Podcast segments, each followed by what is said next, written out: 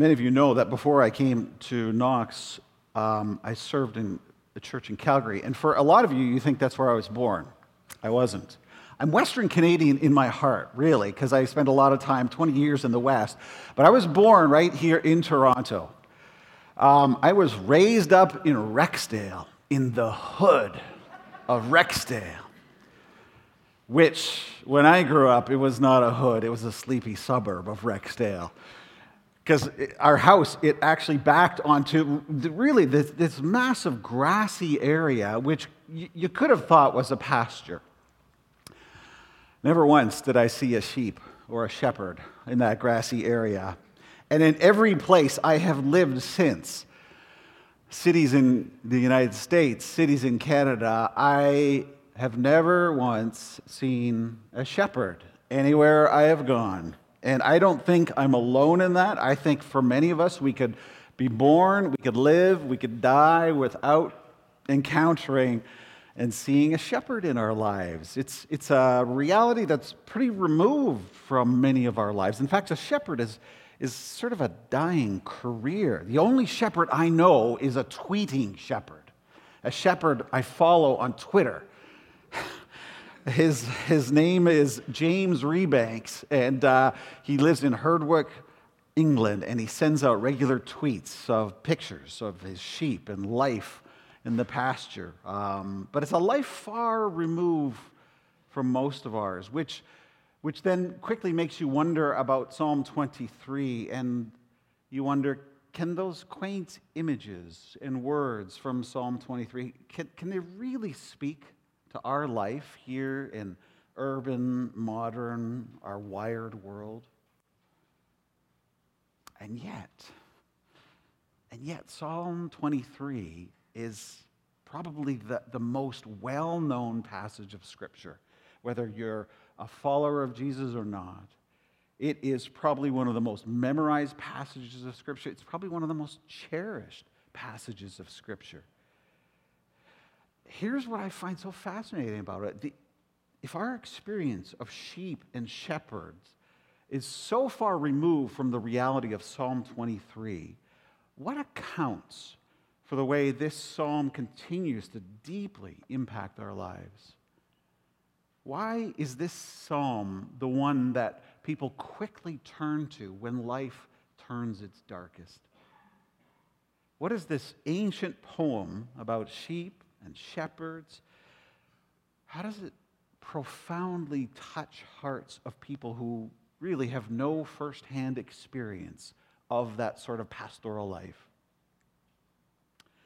Well, here's what I do know, and that there is a power in this psalm that, that transcends, that rises above the agricultural life of the pastor. There's a spiritual power here that transcends the Middle Eastern culture and the metaphor of sheep and shepherds, a reality that goes deep, that, that plays out with really with equal power today in our life here in the city, in downtown offices, in condos, in classrooms, and coffee shops.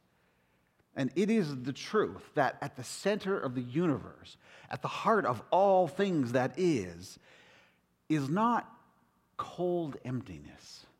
At the heart of all things is not random chance. It is not the brute reality of the survival of the fittest. The center around which this whole universe pivots is the loving leadership of God who is present personally with his provision with his daily care for us. At the heart of Psalm 23 is the revelation of God as a shepherd, the good shepherd, who will take you to calm, refreshing places, the one who restores your weary, aching heart, the one who provides complete safety, deep satisfaction, peace.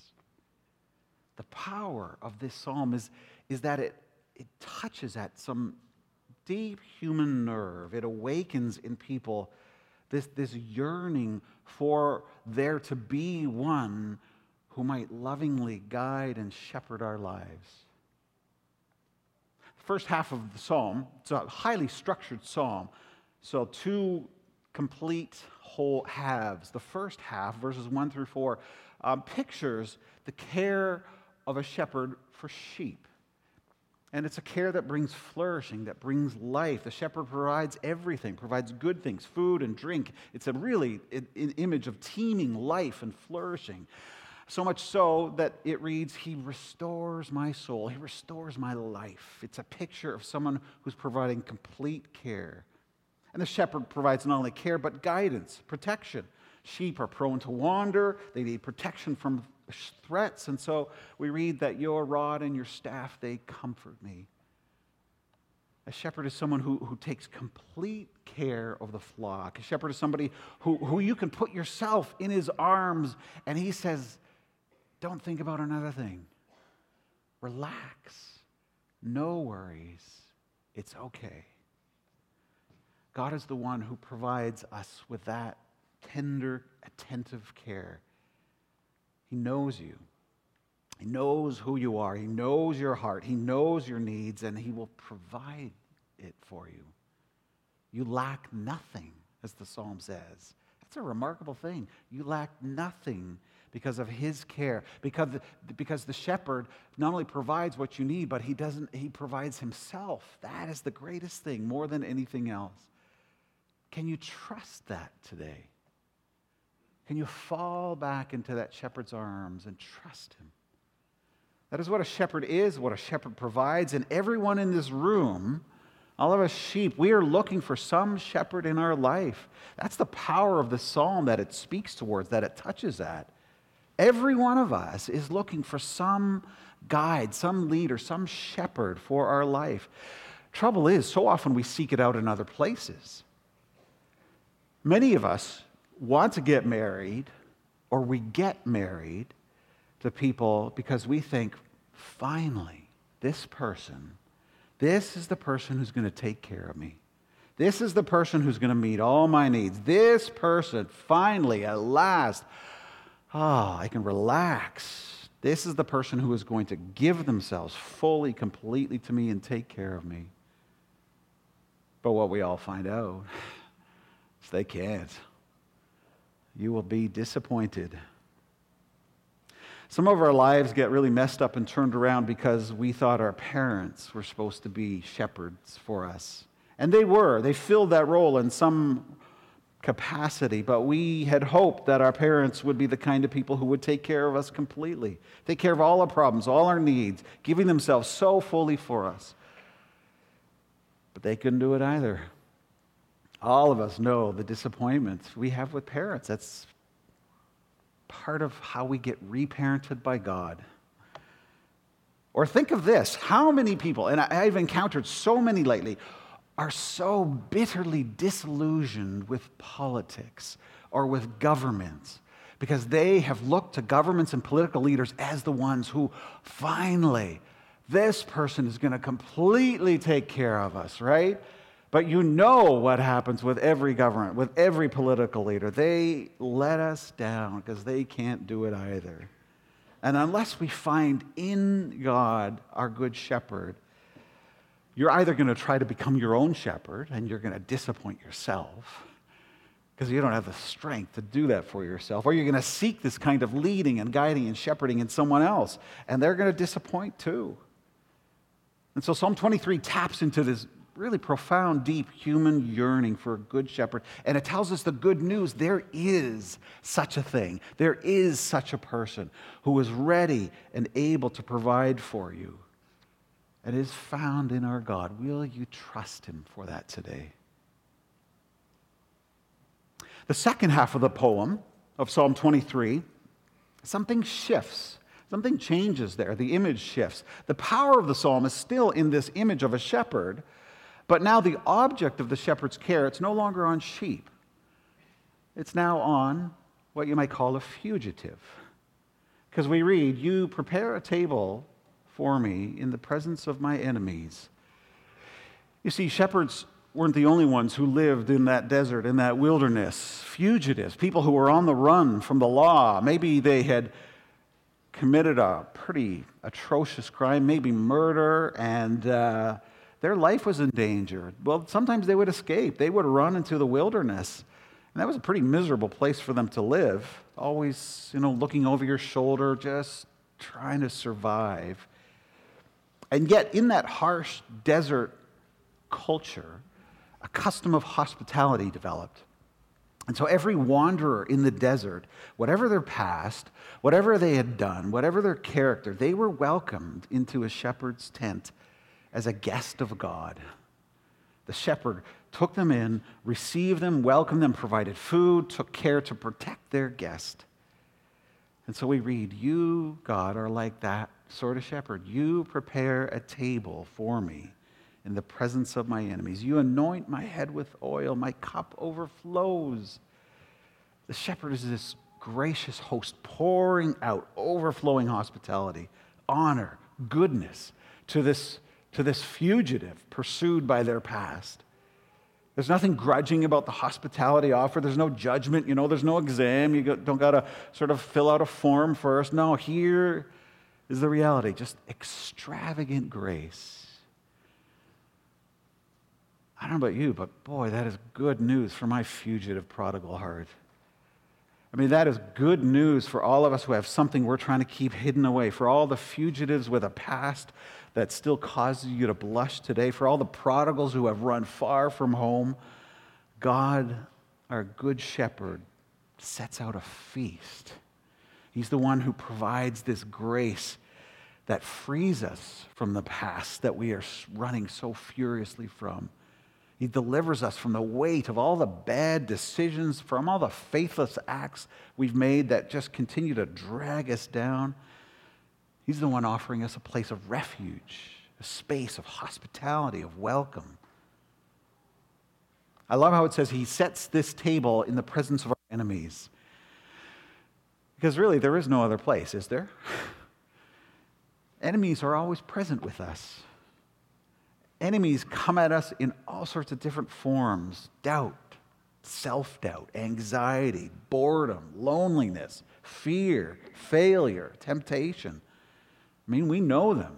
We've battled long and hard with those enemies. And, and as these accusing enemies look on, God sets a table for us. And our cups are filled to overflowing because there's a good shepherd who cares for you, who welcomes you. Beautiful, beautiful psalm. But you got to wonder again, for all the lovely comfort of this psalm, do these words still hold water for us today?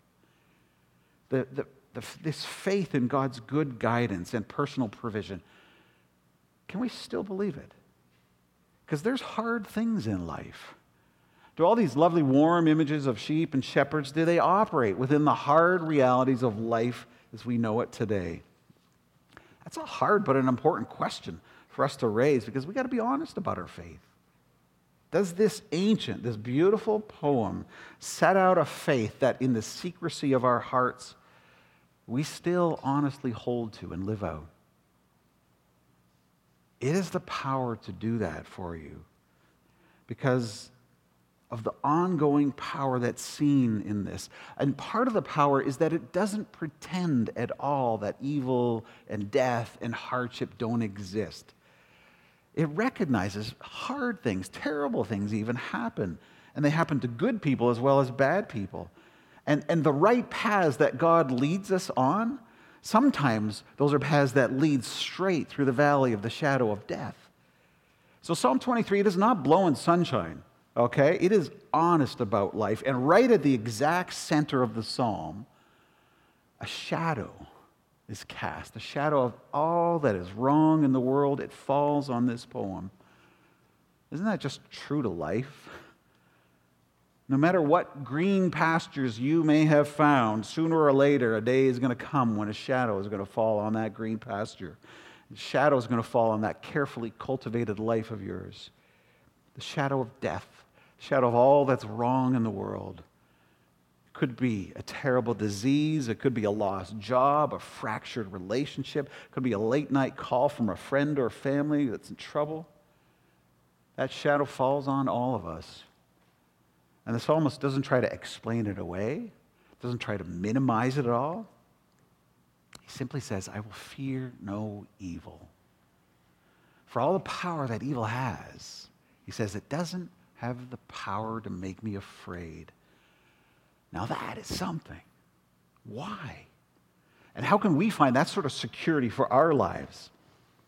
Well, here at the center of the psalm, and at the very center of the psalmist's faith, is a beautiful confession. Did you notice the change as, as we read through the psalm? There's a change. The writer stops speaking about God as he, and all of a sudden he starts to refer to God as you. Because you don't speak that way when the person is right there with you. Suddenly he speaks to God as you. I will fear no evil because you are with me. Here's the spiritual dynamite of this psalm. Here is the center of that faith. It is, it is the personal presence of God. Even though life is so dark, even though I am in a miserable place, God, you are with me. You are my shepherd. You are the source of my strength. You are my hope, my God. You are with me. Isn't that the power of, of this psalm that lifts it above culture and context and speaks so directly, so deeply to our hearts? God is with us. You know, we spend so much time and energy trying to hold it all together ourselves. But then there come moments when we become aware that that job is just way too big for us. And we need to trust someone else. We need God's gentle care for people who are lost and weak. And we're told there is one, the Good Shepherd, who is with us, who takes our hand in the dark. And know we need to be reminded of that. Because often it feels like God cannot be very near. There are moments, there are seasons, sometimes days, sometimes weeks, when we just can't feel the presence of God. What does that mean then? Does that mean that the Good Shepherd is just slacking off? You know, is our faith then empty of its power, of its hope? I think we're offered a false faith if we have to always feel joy and strength. If we're taught that we have to feel the presence of God, what happens to our faith when the shadow falls, when despair and hopelessness sort of slink into our lives? Psalm 23 teaches us a really important thing. It, it teaches us that we, we need to sort of create a disconnect between our feelings and our faith. Now, maybe you think that doesn't sound right, but hang on with me. How we feel does not impact the capacity of God to be present. How we feel about God does not impact the reality of God's presence. Even though I walk through the valley of the shadow of death, I will fear no evil, for you are with me. Even though life can be dark, our faith can speak to our hearts of a deeper truth. You are with me. And we need to speak this truth to our hearts. We really do. And that's why we're asking every one of us, to, to, to, young and old, to memorize Psalm 23. And if you've done it already, can I encourage you? Memorize it in a different translation. So do it again. So we're all doing this together. But write this powerful truth on your heart so that when you can't feel God's presence, when it just feels so dark, your faith can inform your feelings. And you know what this does? It allows us to bring into our relationship with God. It allows us to bring into our worship all the difficult parts of our lives. It creates a space where, where we can bring all the hard and disjointed feelings and realities of life before God and know that the Good Shepherd is holding us when we can't hold it together any longer. You know, as a pastor, I have sat in a lot of hospital rooms and funeral homes, and what I see again and again when the shadow hits people's lives, when they cannot feel anything but the pain of life, it, it is the words, the reality of Psalm 23 that provides such deep, sustaining power for people. I saw that one day on a beautiful July day when I was called to the Children's Hospital in Calgary. Someone in my church got a frantic call from them. And on that beautiful blue sky prairie morning, one precocious eight year old boy, without any notice, collapsed unconscious while he was playing at a day camp. And now he was splayed out on a hospital gurney. He was wired up to every sort of monitor, and every one of those monitors was telling the same story there is no brain activity. that, that beautiful boy suffered this catastrophic brain trauma from a tumor that had grown inside him undetected. And, you know, there's, there's no preparation, there's no training that readies you for a moment like that. What do you say? How, who dares to sort of speak pious cliches to a sobbing mother? Know, to a father who's lost his only son there? In the face of that overwhelming grief and pain of that moment, I began, and they joined in with the words that brought some measure of light. The words of this ancient poem The Lord is my shepherd. And even though I walk through the valley of the shadow of death, I will fear no evil, for you are with me. And those words, that the truth of God revealed there, held us together for that day reminding us that even in that dark moment, even there, the Good Shepherd is with us. And even then, the shadow doesn't get the last word. Psalm 23 invites all of us to, to give up our illusions about our carefully constructed little life it invites us to give up our ideas that we can be our own shepherd, and it calls us to move into the territory, to find God as our only security, and to know Him as our great hope. And that, it, that, that great hope comes not by trying to escape the shadows of life, but by trusting the shepherd of life who is always near, even in the shadows. And we know this good shepherd best in Jesus. He is the Good Shepherd. Jesus is the one who fills out all the details of Psalm 23 with his life in beautiful fashion. Think of Jesus feeding the 5,000. In the passage of Mark, it says Jesus made them sit down, reminiscent of God making us lie down, and he feeds them with good things. He is the one who invites weary, tired people to come to him and find rest and refreshment for their soul. He is the one who guides and protects. He is the one who prepares a table of welcome, even for one who betrays him, like Judas. A table is set for him.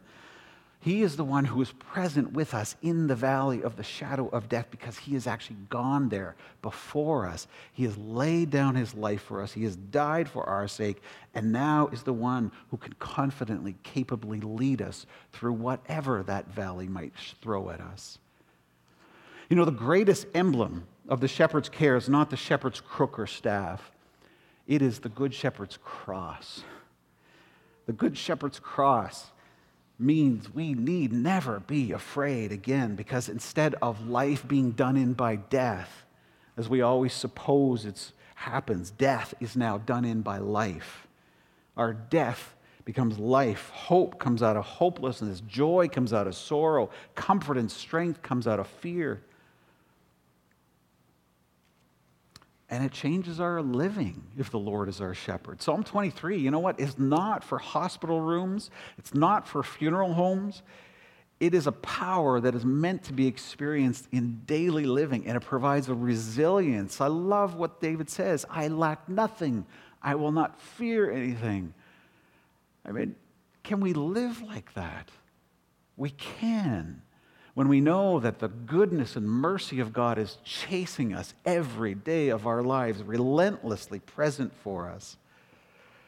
So, my question for all of us is when are we going to finally relax and rest in our Good Shepherd?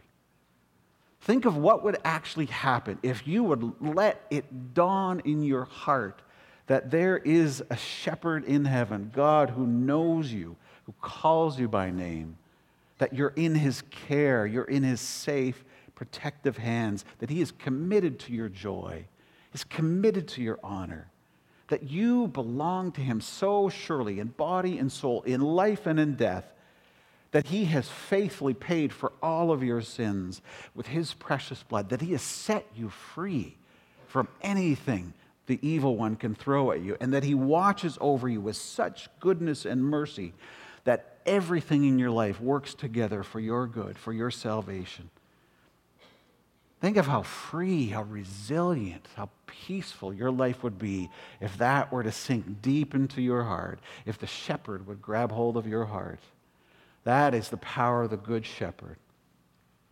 And who can fail to respond to that goodness with trust and love and worship? That's what good sheep do. So let's do that. Join me in prayer.